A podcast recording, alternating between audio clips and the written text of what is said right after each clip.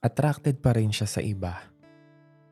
Ako si Marcelo Santos III at ito ang Hugot Marcelo Podcast. Kumusta? Welcome sa another episode ng Hugot Marcelo, a Spotify original podcast na sasamahan ka sa healing journey mo.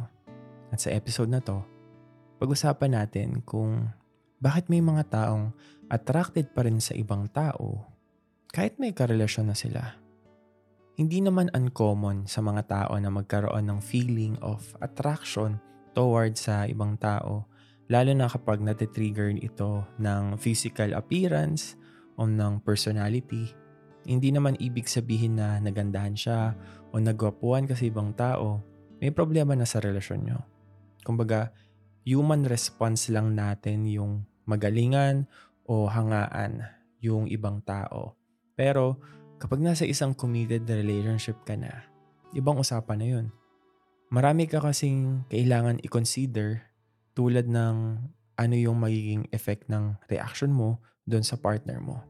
Kung magti-trigger ba ito ng insecurities, o ng pagsiselos, o ng past trauma na mayroon ng jowa mo. May nag-post sa Kwentuhan with Marcelo Facebook group. Ang sabi niya, Normal lang po ba na yung partner mo ay attracted pa rin sa ibang babae. I mean halos lahat ng mga sexy na babae sa Facebook, pina-follow niya. Ina-add niya kahit hindi niya kilala. Tapos paulit-ulit namin yung pinag-aawayan. Pero magsusorry lang siya. Tapos hindi magtatagal, ganun na naman ang makikita mo sa account niya. Magagalit pa siya na parang yun lang daw maghihiwalay na kami na parang yun lang palalakihin pa yung away. Magtatatlong taon na kami this year pero hanggang ngayon, yun at yun pa rin ang pinag-aawayan namin. Hindi lang niya kasi fina-follow eh, ina-add pa rin niya. Nag-open up ako sa kanya tungkol sa nararamdaman ko na nasasaktan ako, na nagsiselos ako. Kaso wala pa rin eh. Mahilig pa rin siyang mag-add at mag-follow ng iba't ibang babae. Hindi ko na kaya. Sobrang bigat na ng dibdib ko. Tapos, minsan, sasabihin niya sa akin na ako lang daw ang gumagawa ng paraan para masaktan ako. Anong gagawin ko? Nagbasa ako ng mga comment. Most of them nakarelate sa ganong sitwasyon. Sabi ng isa, pareho rin tayo ng sitwasyon. Nakakabwisit yung mga yan.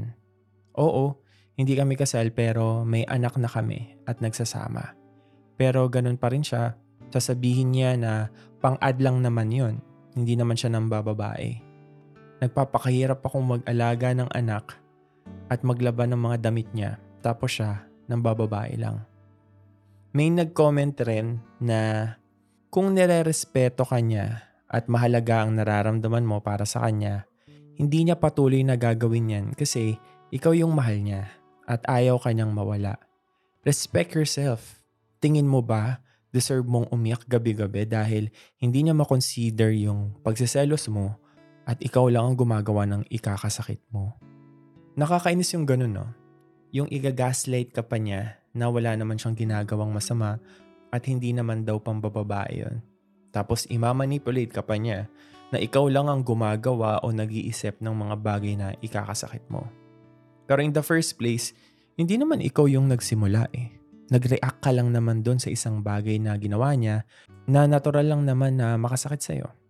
Ayan yung sinasabi kong magti-trigger ng insecurities mo sa sarili na mapapaisip ka kung kagusto-gusto ka pa ba o hindi na kasi bakit nakukuha pa niyang mag-add, mag-react at ma-attract sa ibang babae?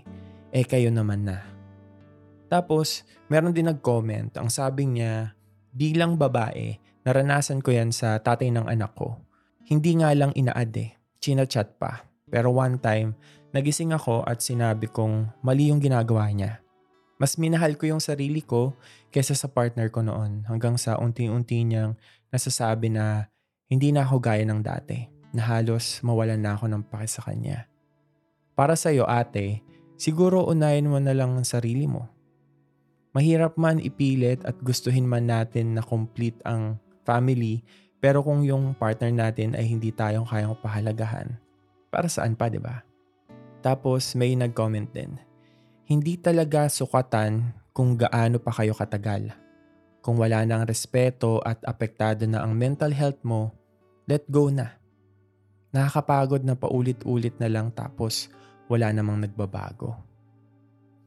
Naniniwala ako na yung pagkakaroon ng open communication sa pagitan ng magkarelasyon ang isa sa pinakamahalagang bagay para magkaroon ng healthy relationship. Kung nasasabi mo naman yung mga bagay na nakakasakit sa'yo at ginagawa pa rin niya, hindi mo nakasalanan yan. Hindi ikaw ang gumagawa ng issue. Choice na niyang saktan ka. Kasi kung nagagawa niya yung mga maliliit na bagay tulad ng pag-add sa iba, pag-react sa mga posts, o pakikipag-usap, ano pa kaya ang kaya nang gawin na hindi mo alam? Kung magbago man, edi good. Pero kapag hindi na talaga nagbabago, kung paulit-ulit na lang yung pagsusorry niya pero ganun pa rin siya, may mali na sa relationship niyo. Hindi mo kailangan magtiis sa mga bagay na hindi mo naman deserve. Hindi mo kailangang i-adjust ang sarili mo sa obvious naman na pag-cheat niya emotionally. Nasaktan ka eh. At masasaktan ka pa kapag tinolerate mo ang mga ginagawa niya. Pero, ang tanong kasi dito, bakit kaya niya yun nagagawa? At paano kung nagbaliktad ang sitwasyon. Ano kaya mararamdaman niya? Isa lang naman ang ending ng lahat ng to eh. Dito mo malalaman kung gaano niya pinapahalagahan ang damdamin mo at kung ano ang level ng respeto niya sa iyo. Maraming salamat sa pakikinig ng episode na to. Kung nakarelate ka, huwag mong kalimutang i-follow at i-rate ng 5 star ang podcast na to pwede mo ring i-share ang episode na to sa mga kakilala mo na sa tingin mo ay kailangang marinig yung pinagkwentuhan natin ngayon. Kung meron kang gustong i-share na storya o ihingi ng advice, pwede kang sumali sa Kwentuhan with Marcelo Facebook group o mag-send sa Hugot Marcelo Podcast Facebook page. Ito ang Hugot Marcelo Podcast na mapapakinggan ng libre only on Spotify. Ako si Marcelo Santos III. Ingat. God bless. Mahalaga ka.